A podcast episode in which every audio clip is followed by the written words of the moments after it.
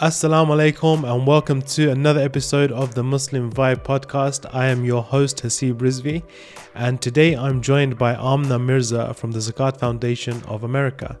Zakat Foundation is one of the largest Muslim charities in the United States and they have recently launched a new campaign around sponsoring orphan children.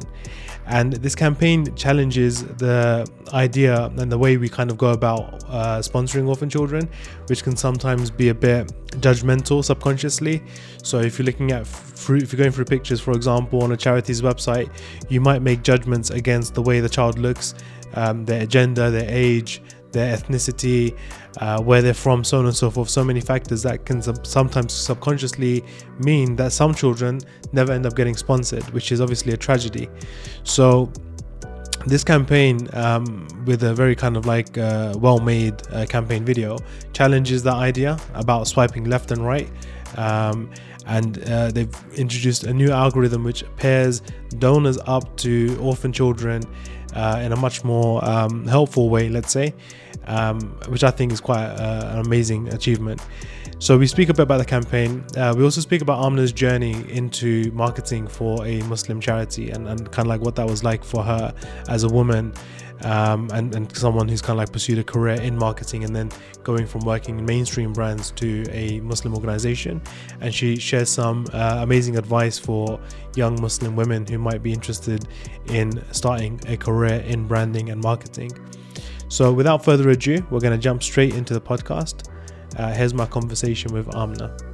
We've been working together through Zakat Foundation and the Muslim Vibe for a while, uh, but I don't think you've ever made it to the podcast. No, this is my first podcast, actually. Wait, it's actually your yeah, first time doing a podcast. Totally.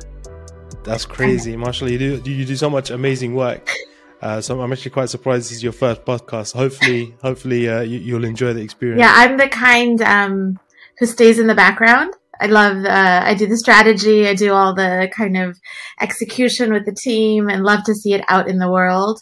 But I'm very kind of uh, shy in terms, what do they call it? I'm an introverted extrovert.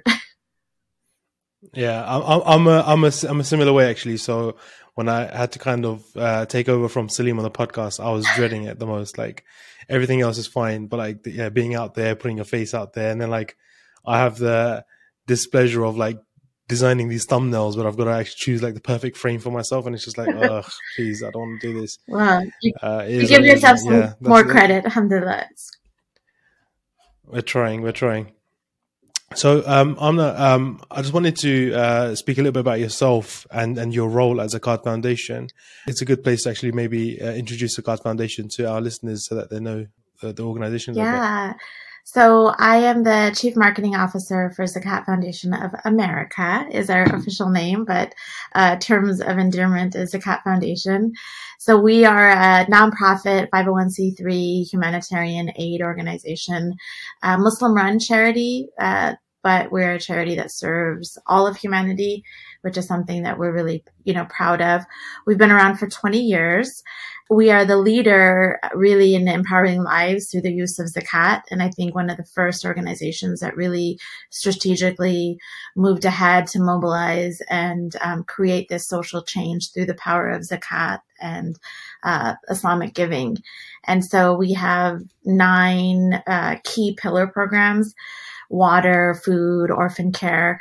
Um, we're based out of Chicago uh, suburbs and uh, I have a small but mighty team, and uh, we do really all the marketing, advertising, promotion, digital, uh, social stuff. And it comes out of a team of just um, superheroes, really, that want to use their power to create this social change in the world through the power of Islamic giving. One of the things that struck me, uh, obviously, we've worked together um, uh, through the Muslim Vibe. Uh, the team are a really, really lovely bunch. Alhamdulillah. Alhamdulillah. They're they're awesome. Like it's um it's really important to me um to have a team who feels the work from the inside out. And uh, I think nothing speaks to that more than uh, we're down two people in our department right now, to really key roles, a director of marketing uh, and uh, a marketing manager. And I've gone through dozens and dozens of applicants and I'm really waiting for that like je ne sais quoi, that connection, um, because I feel like this work is really challenging, right? Um, you know, in your years of working for and with Muslim organizations, it's not the easiest place to work. But beyond that, um, we do some really important, critical, life saving work. And our job is to pull the most compelling stories, be it photos or videos from the field or these testimonials from our beneficiaries, and then try to get it out to the public. And there are days I found myself, you know, crying, looking through photos and just, um, it's so it's deep work. It's challenging work. There has to be a spiritual connection, not necessarily faith based, but um, a connection um, to the work that we do that's rooted in our prophetic tradition. And so the team is really cool. I'm proud of them. Yeah, I think like uh, you just touched on something which is quite interesting, isn't it? When it comes to doing marketing work for uh, Muslim organizations, but in particular when it comes to work for charities, you, there's so much to be mindful of, right? Because you can kind of get lost in the numbers and the metrics, and you know, trying to think about engagement. And you know, I've I've had times in the past where, and and God forgive me, it's it's it's so kind of like you know, you just feel so kind of like morally conflicted at times, mm-hmm. where you're trying to create like a thumbnail or, or something that you know people are going to click on, and and you're kind of stuck between a choice of like you know, here's a picture of like a child smiling, you know, and happy, or you know you, you choose a picture of a child that's kind of like you know in distress and crying and just the other day actually i was i was actually designing something um for for, for a charity and like i was just selecting between like three images of like supposedly orphan orphan children mm-hmm. right and and it just struck me it's like this could easily be like my daughter you know what i mean like it's in it's the same age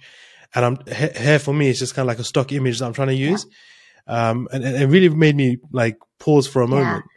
Yeah. Um, how do you how do you kind of like manage that kind of process of of marketing for a charity? Yeah, I just got shivers because um, I can relate to that experience you had. Um, and I think a lot of our, you know, fellow comrades in marketing and branding go through this, uh, especially when you're working in nonprofits or um, a humanitarian um, aid organization. So in the beginning, it was really hard. It was I remember even um, texting a sheikh asking for a dua to help ease my um, distress because it's challenging to think like, gosh, this is a world that we live in, and that could have really easily been me, uh, my daughter.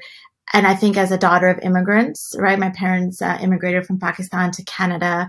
Um, and alhamdulillah, even when they were in Pakistan, they, you know, they, they had resources, but, uh, that's just my kismet, right? That's my destiny. That's what's written for me. But it's by no uh, other reason. You know, it could have easily been me. So, uh, how do you deal with that?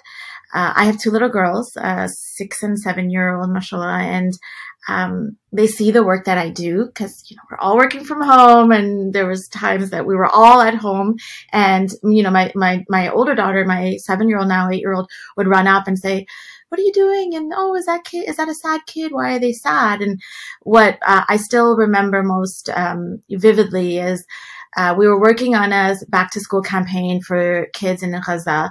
And um, we had this beautiful girl you know, sweater, backpack, and she had a book. And these are real photos because we actually have officers in the field. And luckily, we don't have to rely uh, as much on stock images, you know, so we have these real, our, our content from the field. And um, she's holding a book.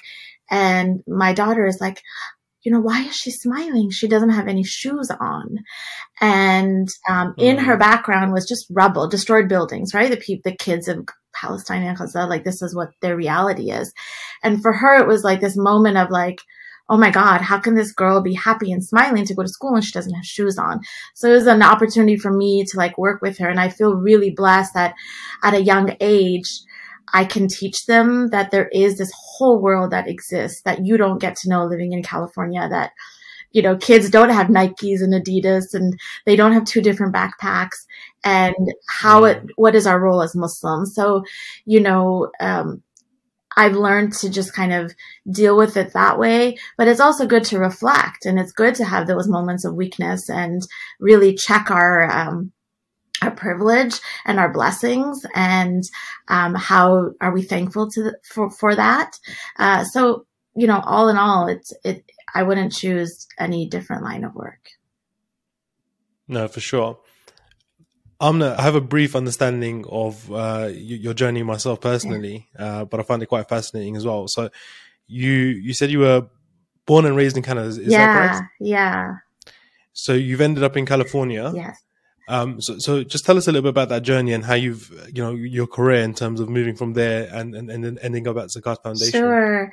Um, you know, uh, I, a daughter of immigrants, um, five kids, you know, mashallah, um, middle child was really, uh, you know, uh, very uh, independent, strong minded. And my father, even though he was a very, um, mashallah, you know, he's passed now, uh, but he, uh, strict Pakistani father, very religious, uh, heavily involved in the Tablighi Jamaat, and uh, but he had this.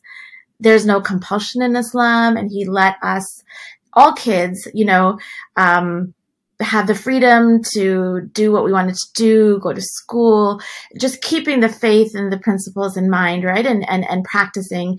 And, um, so I grad, I went to college and I wanted to move to New York City and I was going to work at a PR firm. And at the time I was working at, uh, Fleishman Hillard, one of the top PR firms in the world in Ottawa, Canada. And I was, on my way to go to New York. And um, then time came for me to get married. and so, uh, you know, alhamdulillah, uh, got married and moved to the US and have been in uh, the Bay Area on and off now for about 18 years. And um, I started, I graduated in psychology, started at a PR firm worked with really amazing, powerful, brilliant women at the time who were central to my growth. So within a few months, I got promoted and then promoted again. And then when I moved to the US, I joined uh, a healthcare company, but I was in the brand and marketing team and worked with a brilliant uh, vice president of marketing there who really turned the organization around in terms of like, what does a brand mean? And I just started to geek out on it and loved all of the brand strategy. And so, um, while I was at Blue Shield of California was the company, I was, uh, you know, I grew a lot there, four or five promotions in the course of four years and um, left the job as the head of the creative studio, which managed the brand uh, strategy, creative briefs, all kind of content creation. Uh, moved to DC for a little bit to follow my husband as he pursued his PhD and joined um, amazing uh, companies, SiriusXM. Worked some worked on some really cool shows there on um, Oprah Winfrey Show, uh, Howard Stern Show, uh, NFL Network, and then left there, went to PBS, and I was the associate director of uh, brand strategy at PBS and worked with all the member stations um, pre kids. So now I appreciate the Daniel Tiger and the stuff that I worked on there. I wish uh, I had you know little ones when I was doing that. And then, you know, long, long story short, after circling through a bunch of different orgs, I just felt like, um, I wasn't really doing anything. There was something missing. Even when I was at PBS, it was this amazing organization, right? Voice for the underrepresented through media. But I didn't really feel that. I didn't really feel like there was people who looked like me making decisions, even the creative decisions. You know, you're making these promos for this documentary about whatever minority community and most of the people working on the shows are making the decision were men um, or white women. And so i felt a disconnect there.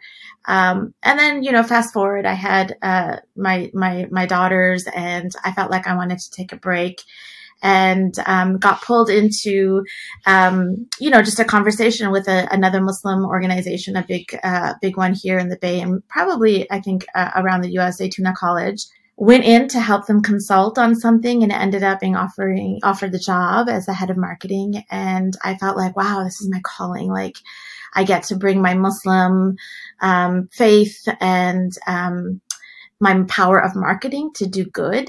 And i think that was the start for me um, and that led me to zakat foundation. And uh, i consult with a few other muslim orgs but uh, for me zakat foundation is really kind of that um, that thing that was pulling me that I couldn't figure out what to do, how to leave my mark, how to do good, make my children proud, my dad proud. And um, it's this work that we do day in and day out at Zakat Foundation that, um, you know, um, fulfills me. I'm glad to hear that, and, and, it's always interesting for me to ask that question about people's journey and how they've ended up in the in the position that they're in, right? So, like last two podcasts we've had, uh, mashallah, just amazing guys that have essentially like started up their own. Uh, one of them started up like Muslim organization, which is like, um, which I guess surveys Muslim opinions mm-hmm. and, and, thoughts on various things. So it's called Muslim Census, and uh, another one is uh, the other guy was uh, Abdul Rahman from Pillars. Mm-hmm and they've started a, a yeah, prayer app, yeah. right? Um, and it's just always for me, it's just like a fascinating part of everyone. It's just like they've there's everyone has like an amazing journey, and and you know Allah just kind of puts us in these positions where we're just like randomly here, right? Yeah. Um, even for me, it's like I always look at there's there's moments where like I'll be standing at like a beach or a mountain here in California, and I'm like, what am I doing here? Mm. Like I'm I'm just some guy from East London, from like the slums, and it's just like God just took me from one place to another, you know, mm-hmm. and then everything, subhanAllah, works out as best as it is meant yeah. to. Yeah. And it's not um, random, the, you know, it's not random. No, I mean, it's really like, no. I think it's really power of dua. Actually, I'm writing a blog for TMV, inshallah, to come soon, on uh, an article on the power of dua, right? And how it changes destiny. I mean, really. And I think the power of, you know, a mother's dua tied with that child's intention that Allah knows most from your mm. deeper inner, mm-hmm. you know, um, those connected, it's very powerful. And that's what kind of creates this path for you, uh, that you, you know, um, you are where you are on this pristine beach, thousands of miles from East London, you know, reflecting on the course. Uh, so alhamdulillah. That's amazing. Um, I'm not, um, and I'm looking forward to that article. Actually, uh, it seems like a very. Now I have to get it too. Um, um, I'm wondering if you had any like specific advice for like a young Muslim woman looking to, uh, you know, have a career in marketing and branding. Um, and whether you would advise the same route that you took, which is to kind of go down like the more mainstream mm.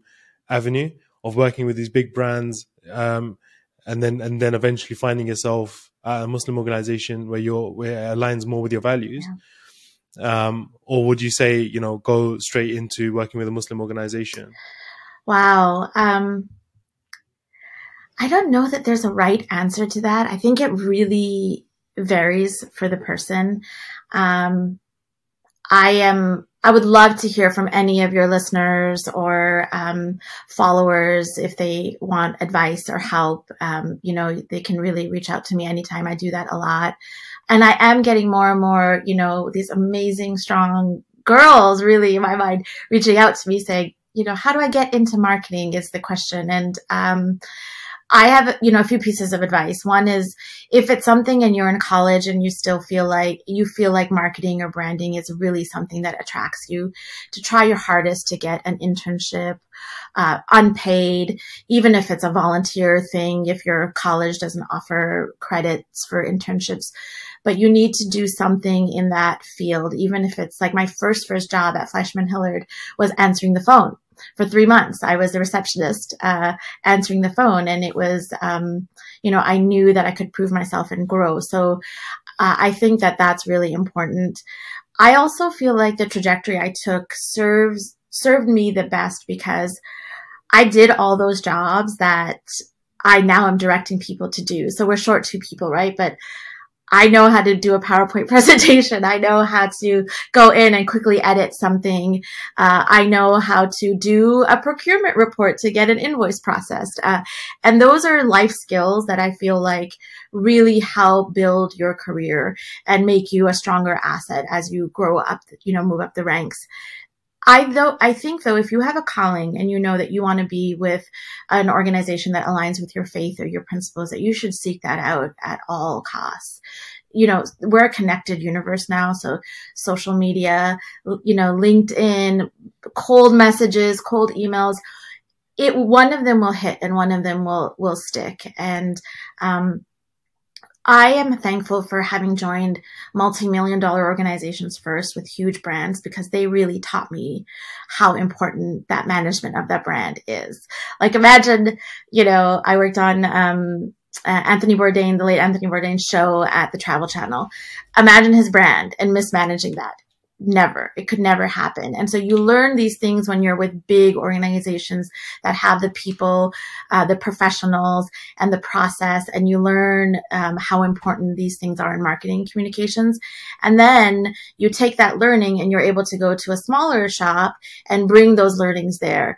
I think if I had started in small shop and went um, into a Muslim org, I think that the trajectory or the growth or the success of the marketing communications department would probably be flat because you don't have the kind of things that you know you're you learn while working with these multi-million dollar brands or seeking out that knowledge on your own and you know one of my biggest frustrations is working with um, muslim orgs.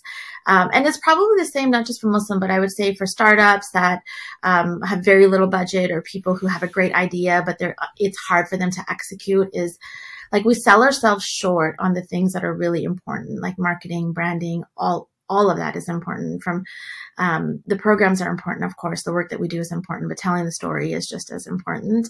And i think if more organizations invest in marketing communications high quality strategic work they'll see the return on it for sure. And we're also dealing with people right who are more savvy. So our consumers like know what to they'll compare you to you know, the, for us, the Red Cross, you know, and say, well, they have this campaign and they mobilize so quickly and you guys didn't. And um, so we have to do the very best that we can. So if anybody wants, I know I went off a little bit there on the advice part, but um, I'm sure we can, you know, share my, um, it's just, it's amna at zakat.org. Email me and um, I'll do my very best to, to, to help. You know, I want to see girls who look like me, who look like my daughter, daughters um, su- succeed and do this kind of non-traditional, um, not a lawyer, not a doctor job. and I appreciate the advice, and I think it was it was excellent advice. I'm not um so we're just gonna kind of fast forward. So Amna, you've you're the head of marketing for Zakat Foundation, and and recently you guys have uh, launched a campaign um, for orphan children. Um, I want you to tell me a little bit about that because and I'm going to try whilst you're kind of explaining the campaign a little bit. I'm going to try and bring it up on my screen. Yeah. Uh, because I was quite quite taken aback by the the kind of approach that you've taken for this Thank one. Thank you yeah, and I'd love for you to be able to maybe share a link um, to the video because I think it's really compelling and um, you know it tells the story really quickly. But I joined Zakat Foundation and um, I really had this visceral reaction to the way that not just our organization but many organizations, Muslim and non-Muslim, deal with orphan sponsorship, which is you look through a bunch of pictures, you pick the kid that looks right to you and you sponsor them. And um, it felt like conditional love.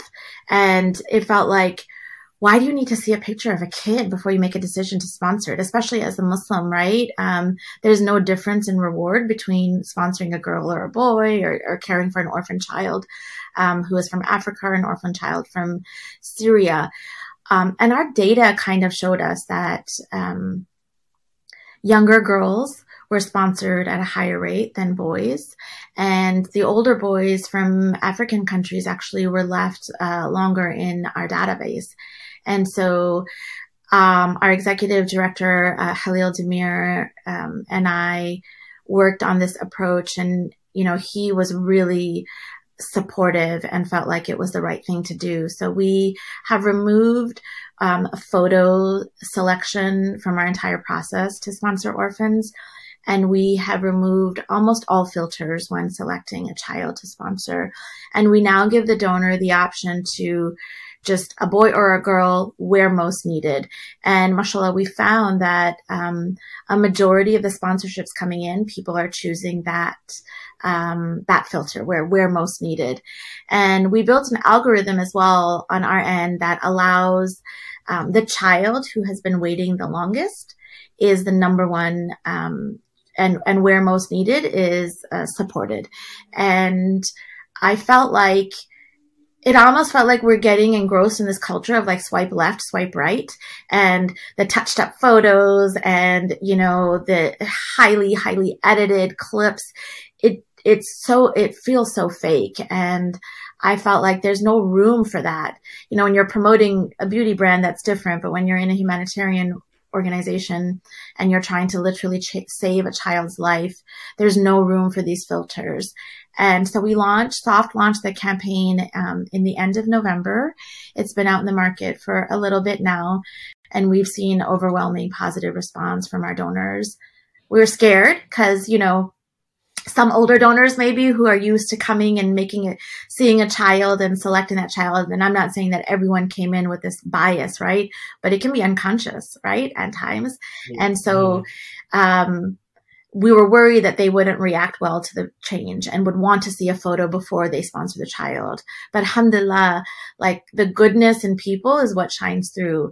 And we've not had any, you know, negative feedback, you know, so far on it. And so as soon as you sponsor a child, you do get their photo, you get their profile, you learn about them, you understand where they, what their situation is. It just as we felt like that as a filter before you sponsor a child it just felt wrong.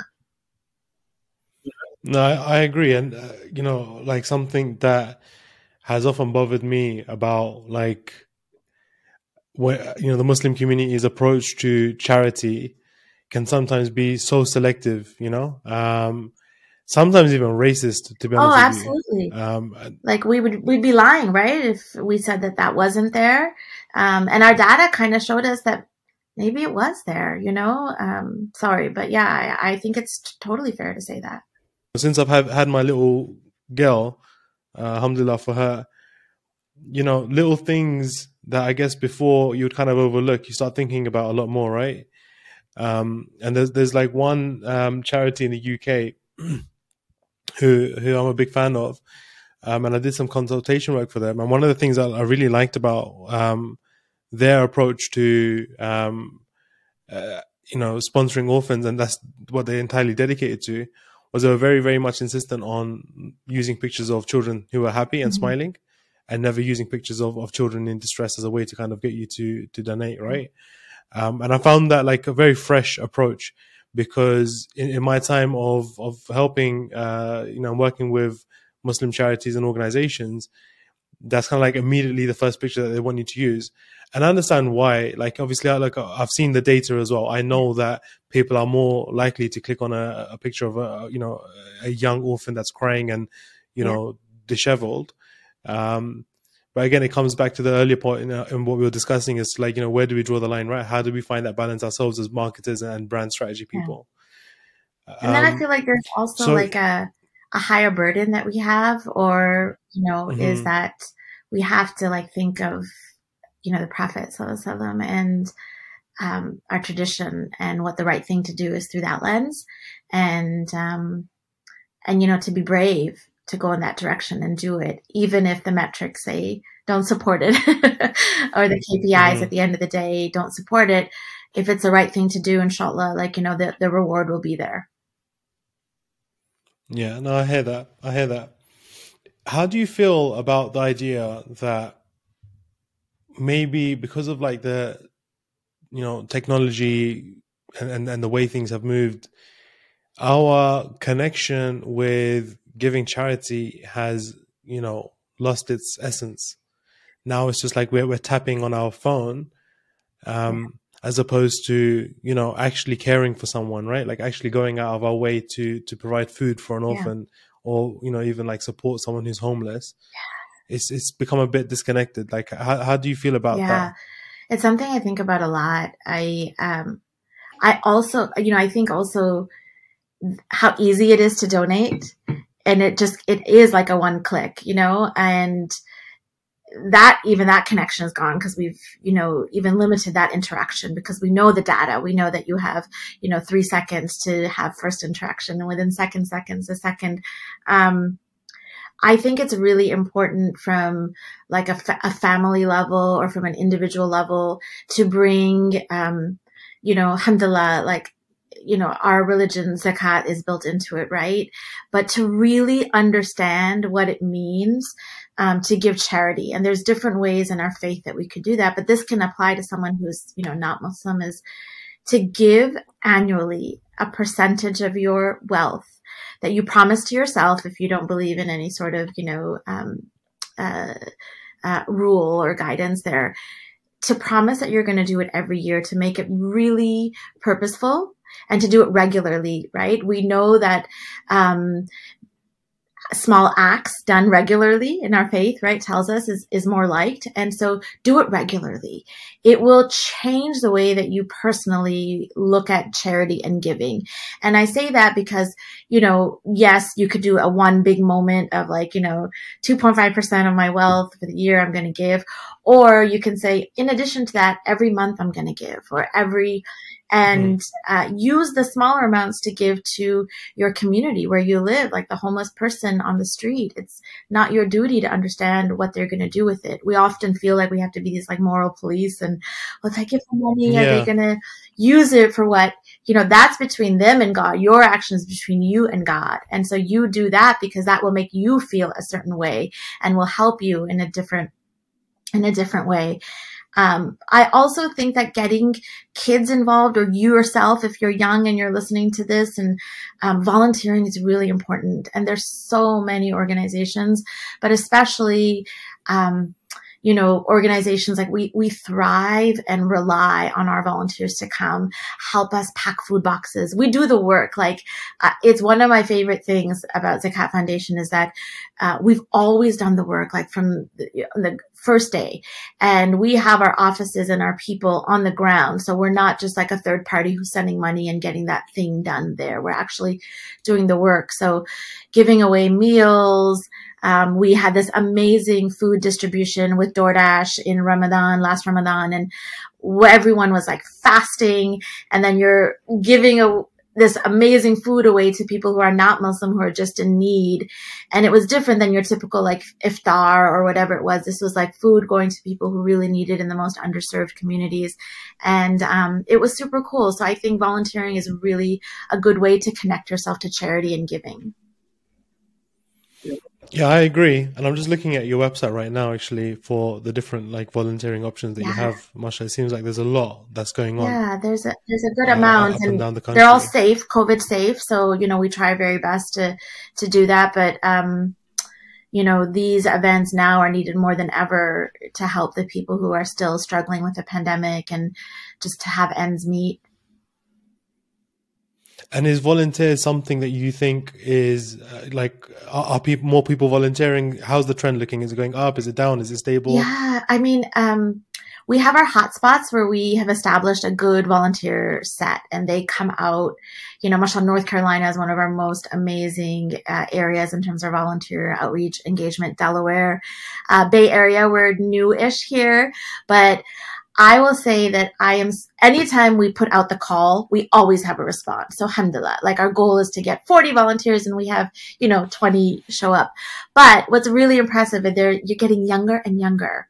And it makes mm. me feel really optimistic for the future generation. You know, um, when I was 18, 17, I wasn't volunteering. You know, when I was 21, I wasn't volunteering. And these kids are coming out and, uh, and really spending their day, you know, w- doing this work. So I'm, I'm really optimistic that inshallah, you know, it'll continue to grow. It's steady and we'll see some new faces anytime we ask. At least people are there to answer the call. Yeah, I think I think volunteerism is is like one of these very interesting um, aspects of life, right? Like I remember back in 2013, 14, um, roughly at the time when like the idea of the Muslim vibe was kind of like being conceived and stuff. And kind of like one of the thoughts I had in my mind was what stops someone from elevating in their life beyond like their, their current, like, you know, five mile radius. Yeah, your comfort zone. You know? The, the comfort zone and like kind of just like the familiarity of your like local environment and stuff, yeah. right? And one of the things that I had the opportunity for, alhamdulillah, when I was younger was uh, the opportunity to volunteer, but also to kind of get involved in projects that required me to get out of London and go to another country or, you know, so on and so forth, right? And as a, as a young person, that I think contributed like a lot of growth, um, to like my mindset, but also to kind of give me an idea of like how big and vast the world actually Yeah. is. Um, and, and give me that kind of almost like motivation to kind of get out of um, London and, and not just kind of be like trapped in a bubble of like, you know, being broke and Yeah. stuff, you know. Um, Well, I think that it's such a good So- point because it's not just um, you know everything that you said 100%, but I think it's even more important now because we have this generation of you know, and even myself, like you're stuck in your social media bubble and it's the primary point people get their news as well. I don't know what the, the like startling statistic is, like 80 something percent of the news that you consume is from your social media feed. It probably is higher than that. But when you understand the algorithms and how it works is that like the news that even you're seeing are news that reflects your view of the world, your values, your principles, your everything. Um, because they're all coming from your friends who are all probably like you and think the way that you do and it's going in there. And so you actually don't Mm. have a chance to break out of your bubble or even are challenged with different points of view to have an informed conversation or um, because we're protected. So now you're like physically in your environment because it's your comfort zone. But then digitally as well you're kind of a prisoner of this like echo chamber of just similar views opinions people who are like you people whose problems are all like yours. And when you break out into that, especially to volunteer with a humanitarian organization, you see this world that's 20 miles away from you, where there were literally lines of like for five hours, people in line to get food during the pandemic. And so I think now more than ever, volunteering is really important. And we see a good mix of people. It's not, it's not just like Muslim volunteers who come out and support our organization. It's just people wanting to do something um, with their time and do good. So I think, yeah, it's really, really critical for people to get involved in volunteerism. And obviously like one of the kind of side effects and obviously it's not the primary reason why one would volunteer but i feel like it's a really good way of of like building that sense of community right? Like building making friends. You know um, one of the organizations that um, we co-founded uh, a while back um, Who Is Hussain um, that had like volunteers around the world right? And off the back of that we, we were seeing like friendships forming. There was even a couple of marriages i Yeah. believe you know it's a Um, great it's just- organization. it's, it's just a good vibe. it's you know? amazing. Congratulations on that. And I'm sorry that uh, you stepped down. I know that it was for good reason, but mashallah, they're they're well on their way. We're, we're huge fans, and um, but also, yeah, you know, I think it's and also maybe selfishly, if you have to think, it's a good networking, right? If you're interested in getting into this kind of work, you know, uh, be bold, come out, bring me. No, it's true. It's true. It's like you know you can build skills and stuff like that. I think like I remember um, with with Who Is Hussain? Obviously, if you've got someone who is a lawyer and and and they're volunteering their time, and and you're just a student, for example, you know having having someone who's like you know a bit more advanced in their career and they actually become a lawyer, for example, have, just having that being in the same space together will elevate Yeah, you. You know. yeah. Um, so I think it's definitely like a really, really good and important kind of uh, initiative um, that people need to kind of uh, get more involved in, I guess. Um, I just wanted to kind of circle back on the the orphans campaign itself. Yeah. Um, so, how does the Zakat Foundation go about like the process of um, identifying the areas where help is needed and and who these orphans are? Like, what's the process behind that? Yeah, we have a full dedicated orphan care team um, in our programs department. And we, right now, our orphan program, mashallah, is in 15 countries worldwide, uh, which is um, our sponsorship program. We help orphans throughout um, the, the world. But our representatives, you know, the sad reality is that there's like, what, 150 plus million orphans in the world most of them, I would say a majority of them are from Muslim countries who are impacted uh, by wars and um, countries invading them and creating more orphans. And so, where uh, we are is that when um, our field officers are in countries that are in great need, which means that they are in a development crisis. There's a lot of poverty. Um, there's a high rate of students in certain areas who are not attending school. We uh, go into those areas and we really um, survey so it's people kind of hear that we're there or they know that we're there because we've been there for many years, you know, some 17 plus years. They come to us or we go to them and there's an application process just like any other one of our programs. So our field officer will go to the family, go and meet. Um, we consider an orphan a child who has lost one or both parents or whose parents are, um, uh, or whose parent could be missing because of a war or something, so not declared dead but missing, or we um, where the parent are in such fragile state of mind where they're disabled, handicapped, not able to care for their children. Um, um, and severely just you know um, uh, poverty stricken. And so there's an application process. And uh, once you're selected uh, a, as a sponsor is matched. And so alhamdulillah we have um, we don't have a lot of orphans waiting in our system. So we're constantly adding new orphans. And we were so excited because I'll go back to this like when we changed the program, the first child who was sponsored in our system was a 17 year old boy from Niger.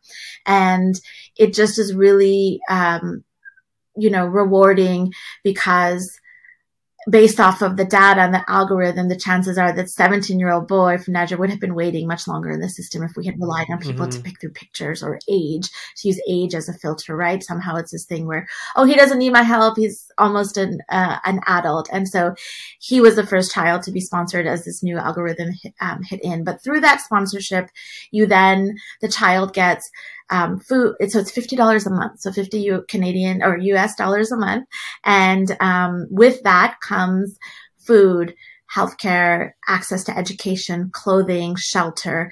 And when you think about for a moment, just like how do we be thankful, right? How do we, what do you, how easily can you spend $50 in a day or in a month? You know, you go to Target for some reason to pick up something silly. No one knows why they go to Target. I've just I've moved to the US, so just just a side note. So I'm so sorry. Uh, Target is a place in in the US. It's kind of like if you're in the UK, consider it like Tesco, but like a much more friendlier place than Tesco, where you just kind of go there just to go there. So and yeah. you get consumed by it, and you go to pick up, you know, uh, diapers and you leave having spent $125 on things that you don't really at all need. Um, and then you pick up a coffee from Starbucks on your way out of the Target. And so, um, $50 saves lives was Zakat Foundation. Literally, it saves some of these children are on the brink of just extreme poverty. And, um, so, we do um, quarterly reports. So we we we we check in on the child. We get like doctors reports and report cards and make sure that there there's certain things they have to do like they have to go to school if they're school age they have to get their medical checkups if they do um, and so alhamdulillah like it is a program that has been as a part of Zakat Foundation for um, since its start but officially for last 17 years, and we're in 15 countries, and we just um, I want my goal, my personal goal is for us to, in the next, you know, year to get 10,000 orphans sponsored through our, um, our system. And inshallah, I think it's something inshallah. that can, you know, really be done. Uh, but we need people to, to, to, to really give, make, make a difference in someone's life, you know, like save their life. And so our orphan care program is something near and dear to my heart. Probably like you after having kids, it just made me look at things with a completely different lens. Yeah, yeah, no, for sure. Like, in, it, I just keep like whilst we're having this whole conversation about orphans, and you just mentioned like, for example, like healthcare reports and stuff like this. It just, it just kind of it upsets me that you know we're we're in in this world that is so polarized, where you know you can have so much excess on one end, and and so little on the yeah. other end. You know, I mean, um, and the little is like you can't even describe how little, and um for us, we don't have, um, we're a Muslim run charity, but we support all faiths, people like humanity. It's above all else. That's one of our, mm-hmm. the, our big taglines that we use. And it's something that I introduced when I started working at the organization because it really is as humanity above all else. And you'll look at other organizations, um, secular or non, but you know, one of the, the leading Christian charities that is well known for their orphan care program, they are not shy at all about saying that we're here to convert. You know, they, they want to show the love of, um, you know, their God and get these people who mostly are from Muslim countries, right? Mostly from um, developing nations where their faith is not, you know, Christianity. And this organization goes in and almost, you know, in not in these words, but convert people so that they can get the care. We don't do that ever. We don't ask, uh, what, what is your faith? We don't care if you're, you know, um, Muslim, Shia, Sunni, Christian, Jewish. Like it really is, um, a humanity. And so it's a program that really, I think, deserves to be talked about more. I think that, um, you know, when we look at ourselves and uh, we ask, like, how could this be happening in the world? Is really easy to just look at yourself and ask yourself, like, what am I doing to help this? And if everybody thought that way, and if you, even if you used all of your 2.5% of your zakat, right? Is that really the threshold? Is that really, like, you ask yourself, you know, if you're earning millions of dollars a year, what impact can you make on the world? And if everybody with that kind of wealth thought that way, I think that we would be in a completely different world. One of the interesting things that like I reflected on um, a while back was um, in the Quran, essentially God's kind of set down this framework, right? This kind of system, which is that, you know, there's going to be rich people and there's going to be poor people and but the poor people are the responsibility of of the rich people.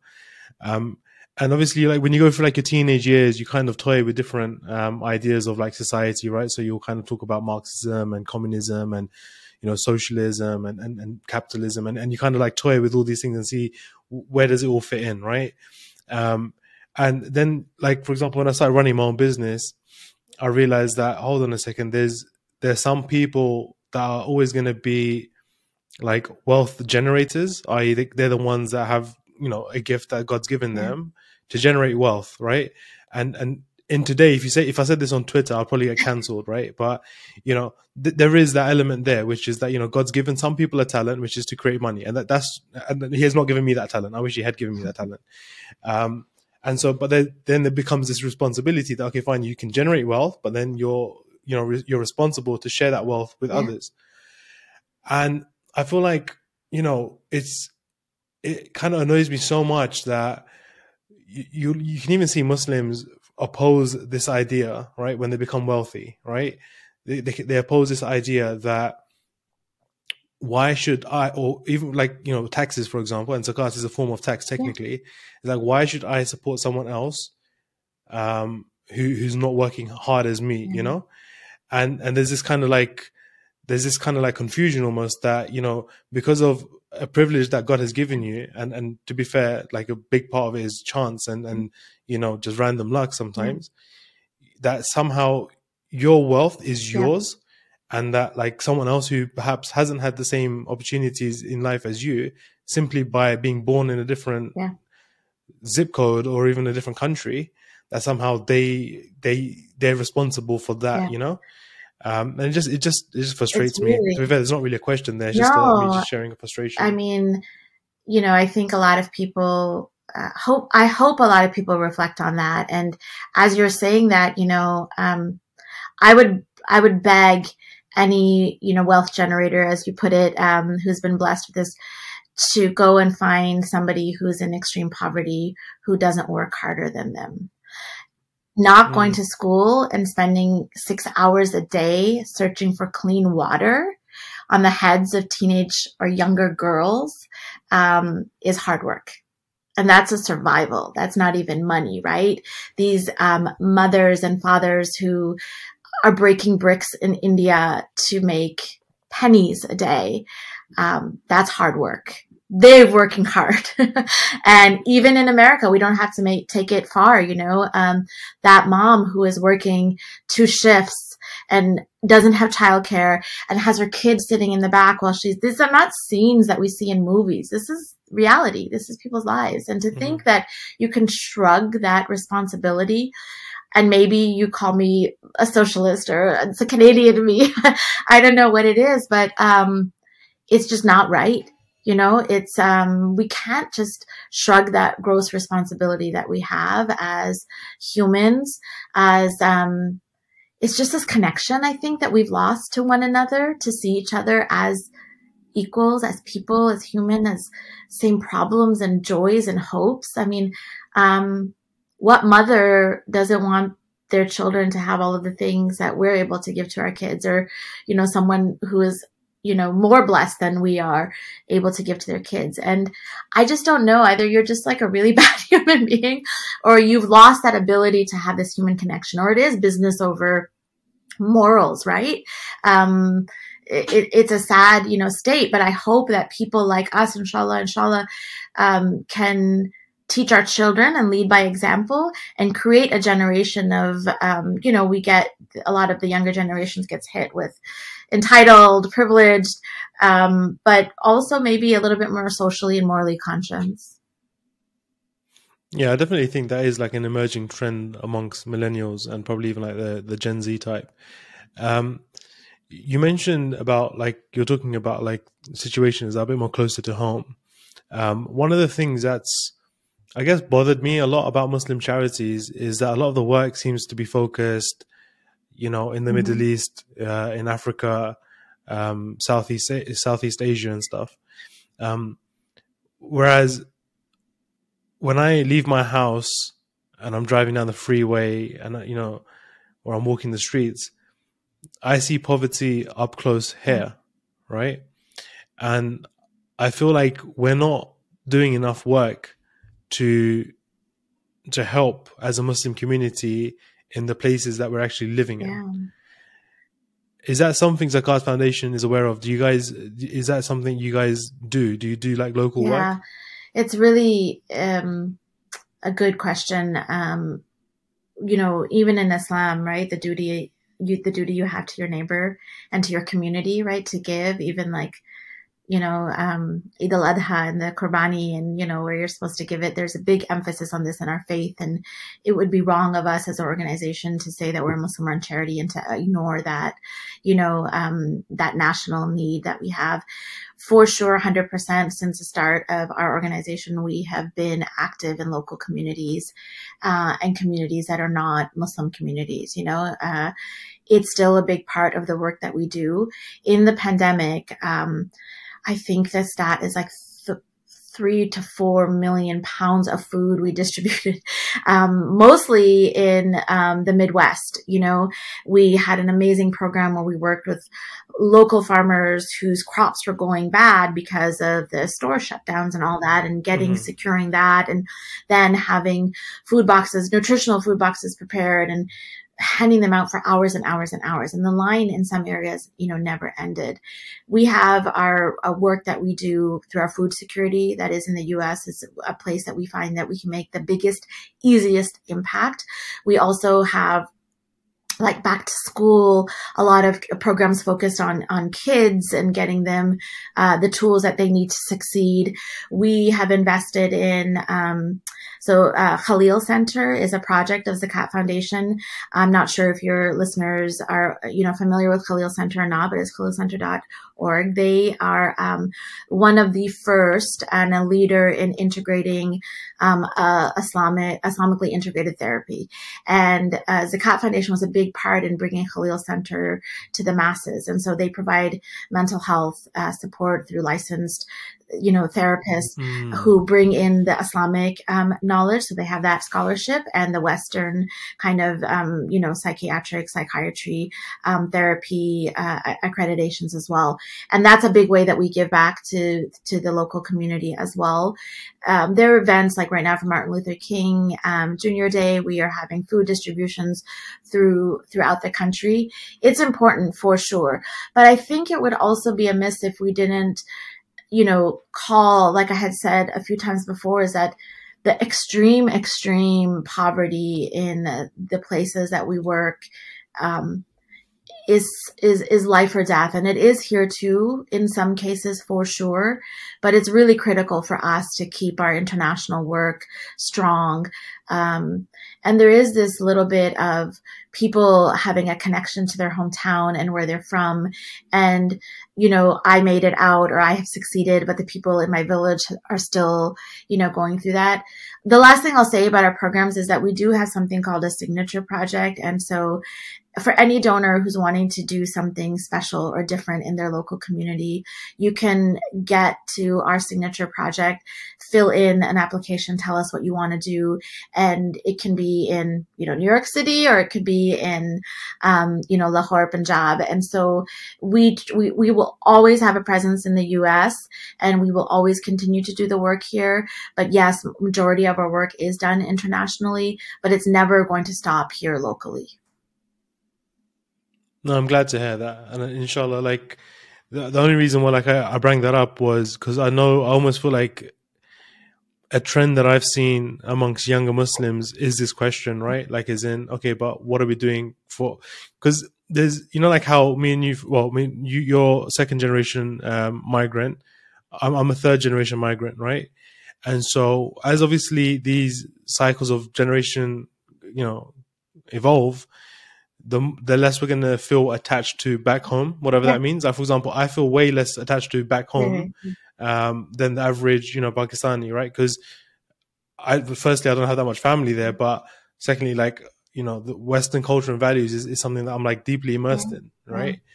And it's one of the questions I've had, and one of the concerns is like, okay, what are we doing for like the local people here? And that's why I thought I'd mention that. But I'm glad to know that um, Zakat Foundation is active on the yeah. ground here. And we have and, some, and inshallah, that continues. Inshallah, like we have some amazing partnerships with local national organizations. Like uh, right now, we're getting ready to do a year long partnership with the Ronald McDonald House in North Carolina.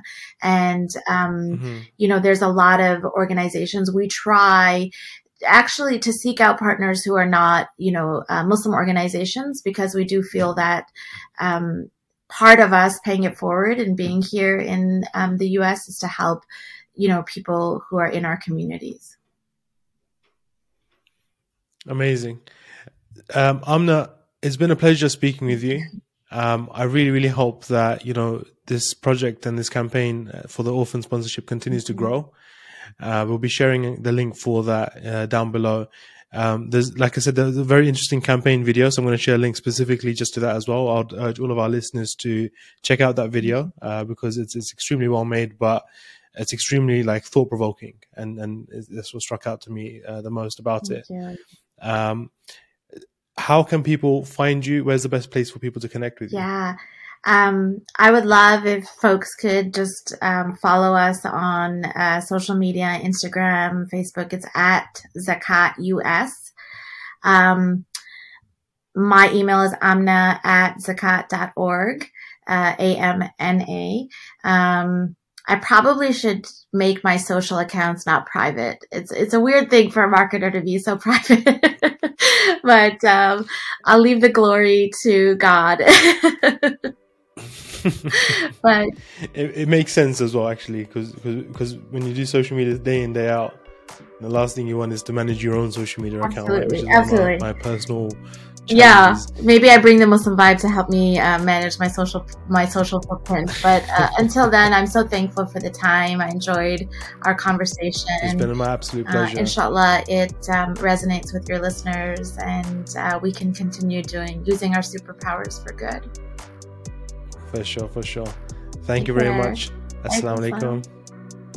So that was our conversation with Amna from Zakat Foundation. I hope you guys found that conversation enjoyable and beneficial. Um, I'm going to leave a link in the description below for all the various things that we mentioned, getting involved with the campaign, um, the campaign video itself, and also the job roles that she mentioned because the Zakat Foundation are looking for um, someone, uh, two people actually from the marketing department. So if you're interested, uh, definitely uh, check that out and uh, apply uh, below. Um, guys, if you've made it this far, thank you so much. I really, really do appreciate you guys listening uh, all the way. Um, if I could ask you kindly to make sure you subscribe to the YouTube channel, um, leave a like, comment, all of that stuff. we are at the mercy of the algorithms. So I know these things can sound a bit repetitive and a bit jarring, and I hate doing it every week, but it does make a big difference. Um, yeah, I mean, that's pretty much it for myself. I do have a new sign out um, that I want to test out. It's actually, I'm going to borrow this from a friend of mine. So, uh, Barakallah Feek. See you next week.